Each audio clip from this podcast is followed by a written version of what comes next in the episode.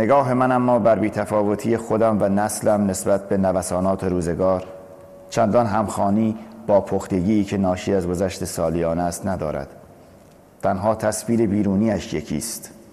این پختگی یک پختگی اجباری بوده است. تو به جوایز روزگار بی اهمیت می‌شوی چون جایزه ای برایت وجود ندارد. و بعد به مرور یاد می‌گیری که قبل از هیجان محکم باشی تا باد ناملایم کمتر تکانت دهد.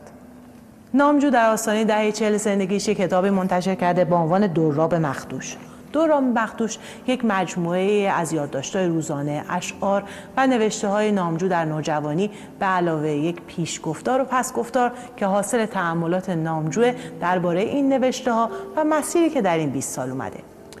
یه مدت پیش محسن نامجو برای معرفی کتابش به لندن اومده بود. من باش گفتگو کردم. اون در این گفتگو مسائلی رو مطرح کرد که خیلیاش دقدقه های مشترک یک نسله. گفتگو و کتاب برای خود من خیلی فکر آورد. امیدوارم برای شما هم همینطور باشه.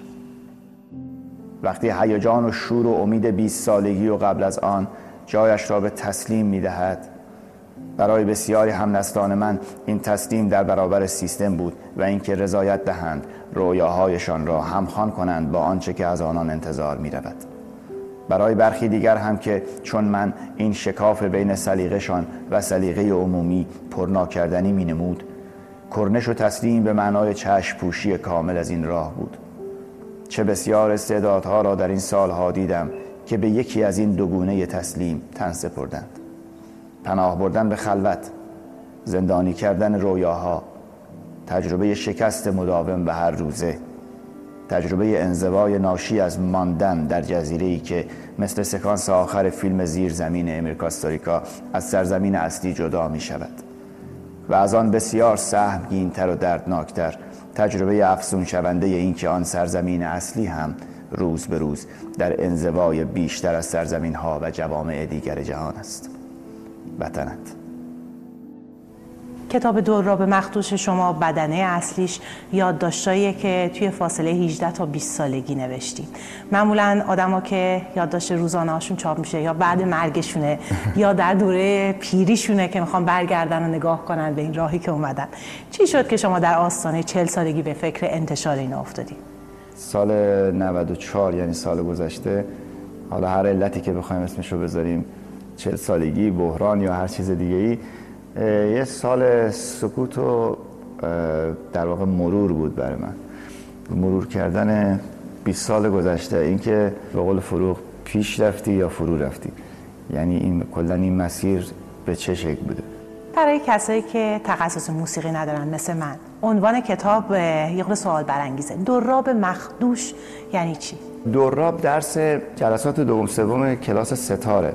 درس اول خب مزرابا رو که یاد میدن مزراب اول مزرابیه که روی ناخون روی این انگشت حرکت می‌کنه. مزراب راسته بعد مزراب چپه. جلساتی که میگذره دوم سوم چهارم بعد مجموعه یه مزراب راست چپ راسته که در یه زمان بعد بخوره. و همیشه استاد اینو از شما می‌خواد که اینو خیلی به قول انگلیسی کلین و خیلی تمیز بزنین و مختوش زده نشه. یعنی در واقع ایده اینه که بر اساس یه جور شوخی با خوده یه جور خودزنیه بابت اینکه دیگه بی ترین آدمی که قرار هم نیست ستار زدن و ادامه بده اون دوراب رو یاد می‌گیره. ولی کسی که نویسنده این کتابه در واقع حتی دوراب هم خوب, خوب یاد نگرفته که بزنه. وقتی الان نگاه می‌کنین توی این مقطع به نوشته های اون دوره چطوری نگاه می‌کنین به خود 20 سالتون؟ نگاهی که این آدم 40 ساله به نوشته 20 سالگیش داره از یه جهت باعث خجالتش میشه به خاطر اینکه درش یک خام دستیایی هست. ولی همچنان که در پیش گفتار گفته به این فکر کرده که در بین کارتاش دلو خش رو کنه کما اینکه آسی هم در بینشون نیست.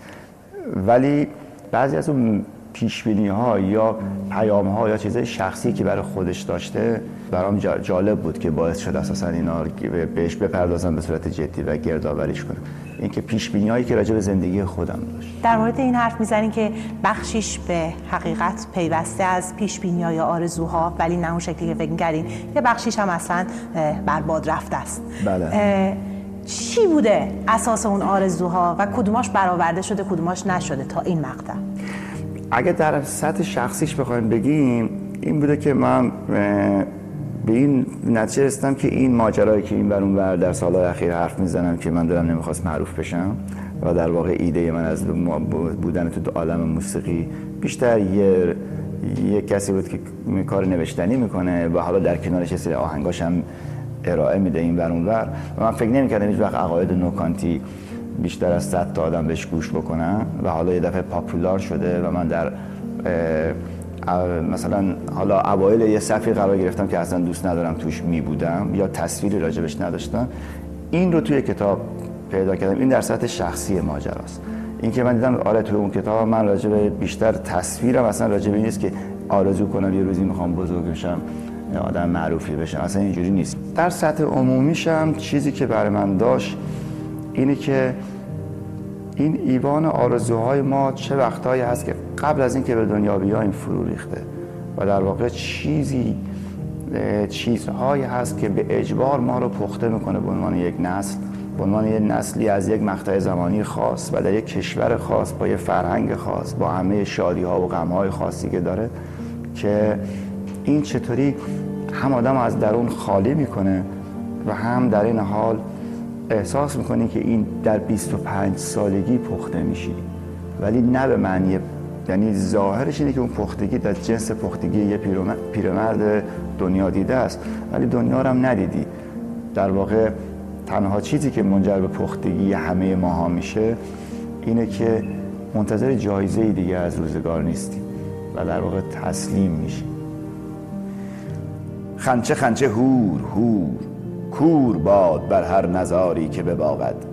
کنچه کنچه سور سور. سور باغان کمانگیر آوش سوق بی دلیل هی سوق بی دلیل هی سوق بی جسیم مفچه مفچه چور شور سگ سگالش گیسوی گوسفند ناسازگار به سلاخستان. سنکه شنکه غور غور من غور باغه مادرم گاو قوز قبرستان. حمله حمله نور نور حضور حالا حضور حالا حضور. زور زورق قصاوت قسیان سق سقالش غیسوی قوسفند ناسازگار به غزاقستان سه خزاخن خز خزه مخنخن مخنخن خون نیامد برو. خمپ خمپ خور خور خورشید. خوش خوش تیر تیر خطیر خدنگ خارسان مخاوم. یخنی خدا. شما توی پس گفتار کتابتون یه تیکه می نویسین میگین زمان برگ تازه این 20 ساله برایت رو نکرده. هنوز اصیل ترین آدم ها برایم همانها هستند که تا 20 سالگی شناخته بودم هنوز افکار آرزوها و رویاهای آن سن در وجودم برای پیوستن برای پیوستن به حقیقت مشتاق ترند واقعا این 20 ساله زمان برگ تازه رو نکرده.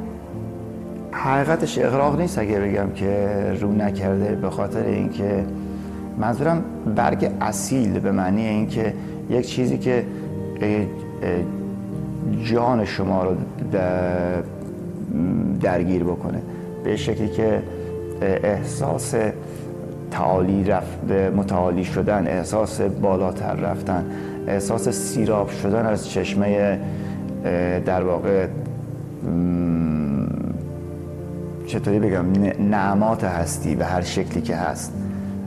برای خود من می‌تونم بگم شخصا اینطوری نبوده و روز به روز بر این تلخی هی بیشتر و بیشتر افسوده شده. تلخی که البته باز می‌خوام تلخی که هیچ وقت در آدم مثل من منجر به نشستن نشده. یعنی اتفاقا برعکس همیشه مثل یه آدمی که انگار روز آخر زندگیشه هی تونتون تلاش می‌کنی هی کارهای خوب و بد مختلف انجام میدی با ارزش بی ارزش. خود من اینجوری زندگی می‌کنم ولی در جواب سوالتون آره. نه هیچی رو نشد. چند مثال اگه بخواین از برگای تازه که تا قبل از 20 سالگی رو شد که بعد از اون در این 20 سال مثال و مانندی براش پیدا نشد بگین چیان اینکه خوندن مثلا یه مجله ساده فرهنگی به زبان فارسی در دهه 60 به اسم آدینه یا دنیای سخن چطوری می‌تونست یک ماه تموم تو رو احساس اینو بده که در تو در مرکز فرهنگ جهان قرار داری و از همه چی باخبری یا در رابطه مثلا سینما مجله فیلم. دیدن دیدن بزرگایی که هنوز زنده بودن و هنوز می‌تونستی عکسشون این برون بر ببینی. تو زمینه شعر تو ادبیات تو موسیقی. شنیدن اینکه شجریان و مشکاتیان حالا تو حرفه من براستان جانان و بیداد می‌دادن بیرون که بعد از اون حالا مریضی و کهولت و اینها میاد حالا اون بماند. حتی وقتی مریضی و کهولت هم نیومده دیگه اون اتفاق نمیفته اساسا درک این که ما به این خاطر که پیوسته به یک فرهنگ چند صد ساله مرکزی توی جهان نیستیم و به قول معروف به قول آقای شایگان جز جوامع پیرامونی هستیم. حالا اگه اسمش نظریم جهان سوم زود ذخیره همون تموم میشه. هر آدم بزرگی رو که در بچگی دیدی و برات یه آدم بزرگ بوده خیلی زود کاخش فرو ریخته. خیلی زود دیگه اونقدر بزرگ نیست برات. و خجالت هم می‌کشی از اینکه بهش فکر بکنی.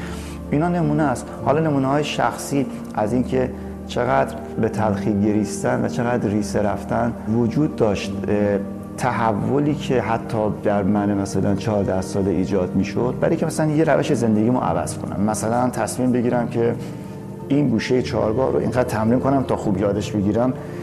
شیش ماه تمرین مداوم بود. اگه تصمیم گرفتیم در کنکور قبول بشیم دو ماه تموم درس خوندن بود. در کدوم کار زندگیمون ما بعد از اون اینقدر همه والا و اینقدر به قول معروف چطوری بگم عزم جزم و اینقدر اراده و اینطور چیزا داریم کدوم تحول در ما رخ میده که با یه پیاده روی تموم نمیشه؟ هر وقت تصمیم می‌گیریم یه کار گنده تو زندگیمون بکنیم تا سر کوچه میریم یادمون میره. تورم کامل این خداگاهی که تو وقتی شاعری به قول نصرت رحمانی در واقع هیچ کاری و حتی بسیار هولناکتر از زمانی که او لمس کرد.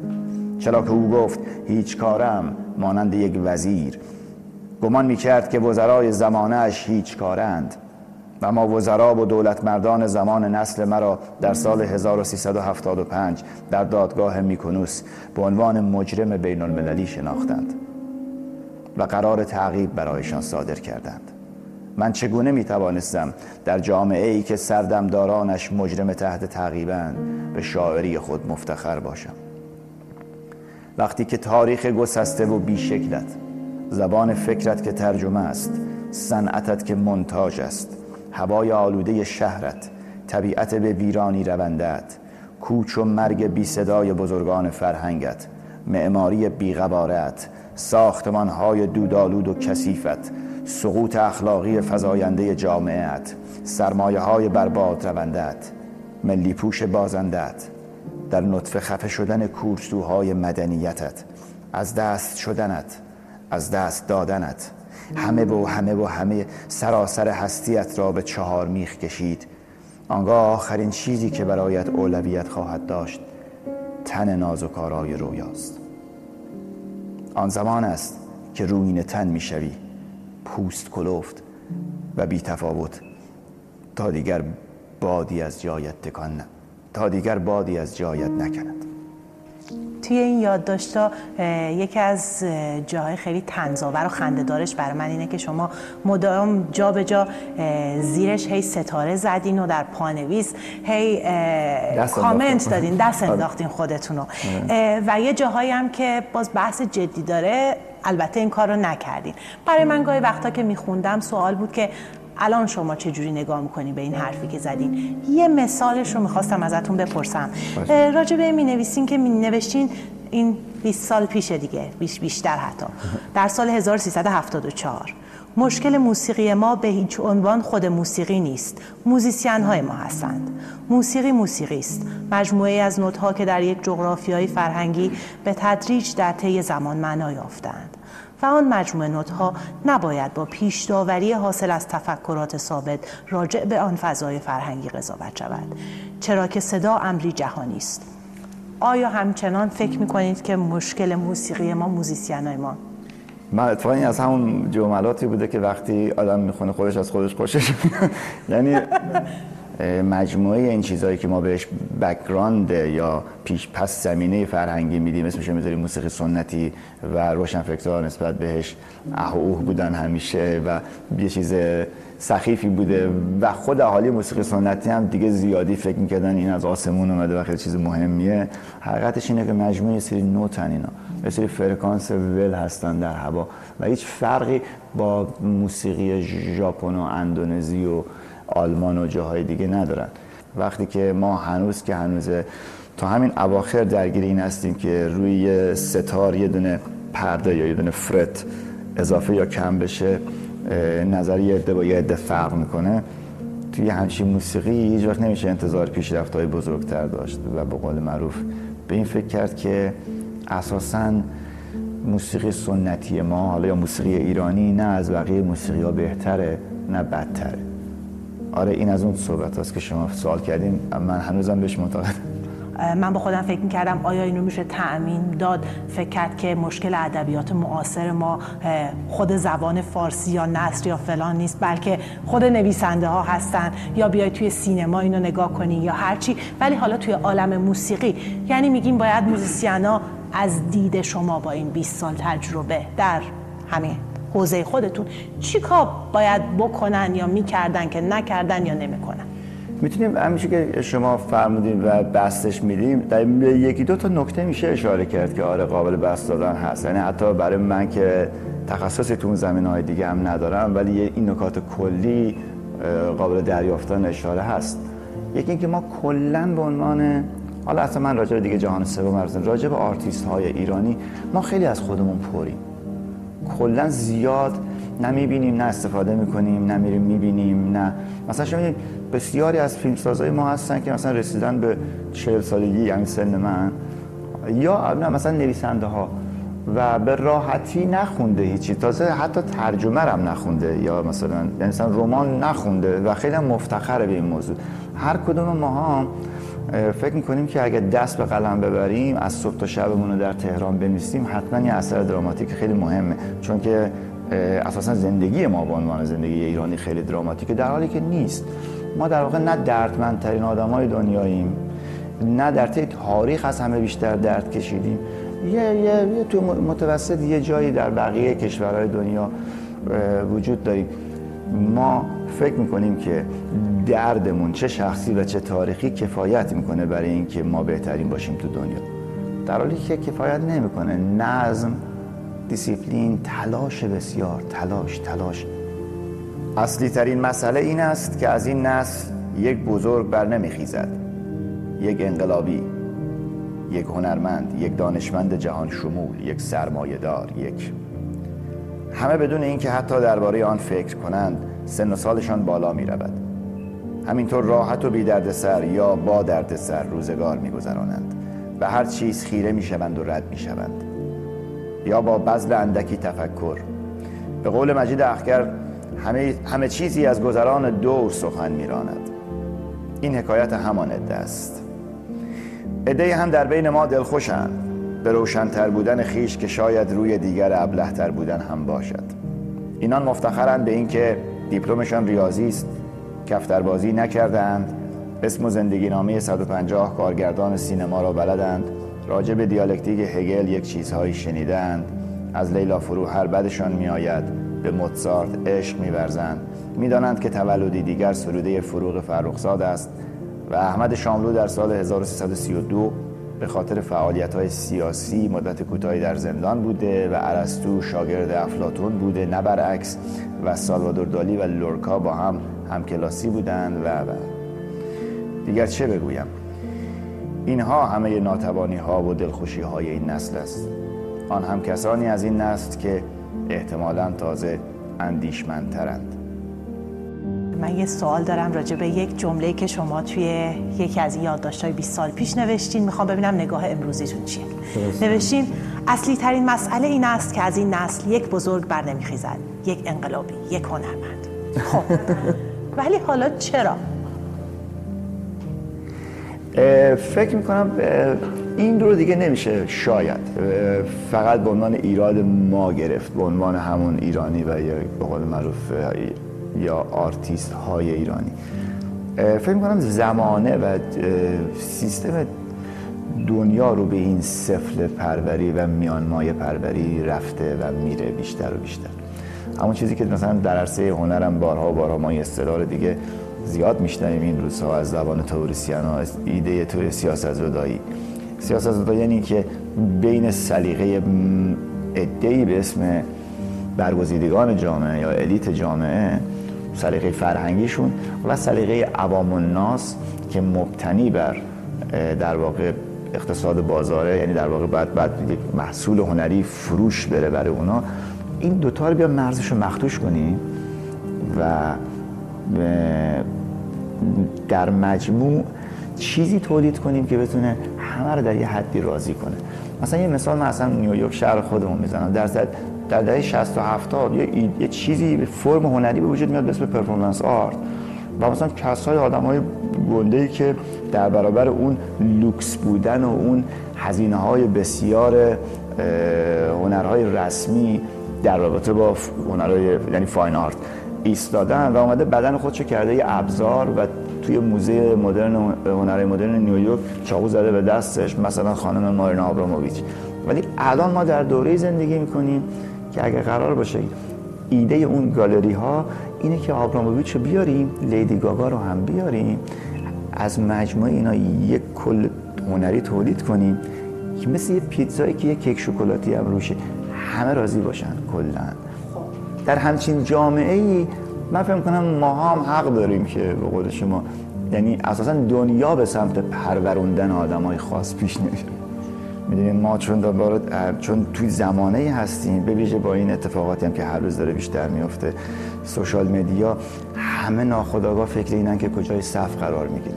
قبل از اینکه به تولید هنری فکر کنن. ولی فکر نمی‌کنن که تولید هنری مربوط به خلوته مربوط به عرصه عرصه سکوته. فیلمی که طرف میره توی یه جای خلوت می‌سازه خود نیما تو خلوتش شعر میگه. اگه موزیک تولید میشه تو استودیو تولید میشه. اگر شما چیزی می‌نویسین توی پشت میزتون توی خلوتتون می‌نویسین. ولی با هیچ وقت هیچ وقت همینگوی تو کافه رماناش رو ننوشته. ولی درکی که جامعه یعنی زمانه ما از این موضوع داره اینه که در واقع با دور هم بودن و کول بودن و همش در مثلا در جمع های هنری بودن و به قول معروف حالا در بیرون کافه در منزل مهمانی ها و اینها علتش اینه که این چیزها بیشتر رقابت بیشتر کینه بیشتر آی من کجام تو کجایی بیشتر حسادت بیشتر قضاوت های ناجور راجع به هم دیگه اینجور چیزها رو ایجاد می‌کنه برای همین هم چه آدمی از توش در نمیاد. من فکر کنم اگر بخواد در بیاد نیاز به این داره که یه خلوت مطلق هنری وجود داشته باشه. محسن نامجو توی این کتابتون از یک بزرگترین پروژه موسیقایی زندگیتون نام می‌برین. ولی بازش نمی‌کنین. و فکر میگین که این یک عمری می‌خواد تا من بتونم اینو انجام بدم اینا. چیه؟ من اینجا برای اولین بار باید بگم. ولی خب حقیقت بخواین می‌تونستم من قبلا هم بگم و علتی هم که تو آمریکا نگفتم به خاطر اینکه آدمایی که یه چیز حدود 200 هزار سرمایه می‌خواد 200 هزار دلار مثلا و یک سال کار. ولی هیچ کس از من انتظار شنیدن همچون عنوانی رو یا همچین دغدغه‌ای رو به عنوان یک کار هنری نداره. ولی راجب آشوراست. یه اپرای سازی راجب آشوراست. و از یه آدم بیدین. و اینه که من از در واقع نوتاش هم همه نوشته شده یعنی 80 درصدش آماده است از لحاظ پارتیتور و کاری نوشته میشه ولی سرمایه می‌خواد و شما تصور می‌تونید تصور کنید که آدمایی که بیرون از ایران هستن به خاطر همون خشم و انگری که نسبت به هر چیزی که بوی عربی بودن اسلامی بودن و و و, و اینا رو میده اگر یه نفر بخواد بگه که آقا من یه ایده زیبا شناسانه دارم راجع به یک همچین مسئله مثلا من دارم می‌خوام من خودم لزوما خیلی ارادتی به مثلا آموزه های اسلامی لزوما ندارم ولی دارم می‌خواد مسجد شیخ لطف الله بسازم. حتما در زمان ما کسی بهش پول نمیده. و همین اون ایده هم فعلا در نطفه خفه میشه تا ببینیم به کجا می‌رسه. محسن نامجو خیلی ممنون. ممنونم مختص شما. مرسی از وقتت می اندازم کلید و روشن نمی شود چراغی که تو بر دستم کاشته ای هی خسبیده نموده مناره های کرمی بر خود می روم فرود گاهم من تا آتشین غارغارهات پا بر باندم نهند می اندازم کلید و سات روشن نمی شود. این سو و آن سو نه که اصلا روشن نمی شود. بر هیچ پشمین هوایی و حالی که خارج شود از من. بودی استادی روزها که حتی ستارگان هم تسبیح تو میچرخاندند سر چار راه هاشان بر بیدار دست های شهوتی بودار چرخنده و نظرنده تا آن که نظر کنند چون تو بر آنچه که نظر می‌کنی نه نه به باقیان لاغری که بوگیر یخچال تو ماندن دامشان بگو کپک زده است همه آیه های آن تو از خون فروخته برادر می‌گویند بگو بدیشان دیگر روشن نمی شود با کلید چادر مشکی و بازگشت چماقا سا سا سا سا سا سا سا سا سا سا سا نه بگو به گونه ای که در همان فرودگاه من بنشینند تا رهازاد و رهانی دلدار بیجان شوند مثل صورتی همین صورت ها که بیرونش هیچ نوازعی برای نوازش پشمی حقیر مالی ناکس علمداری کوک نشود بگو بگو که آمد هر که چون تو و موسی و سا سا سا سا سا سا سا سا سا زدیم روشن نشد که نشد.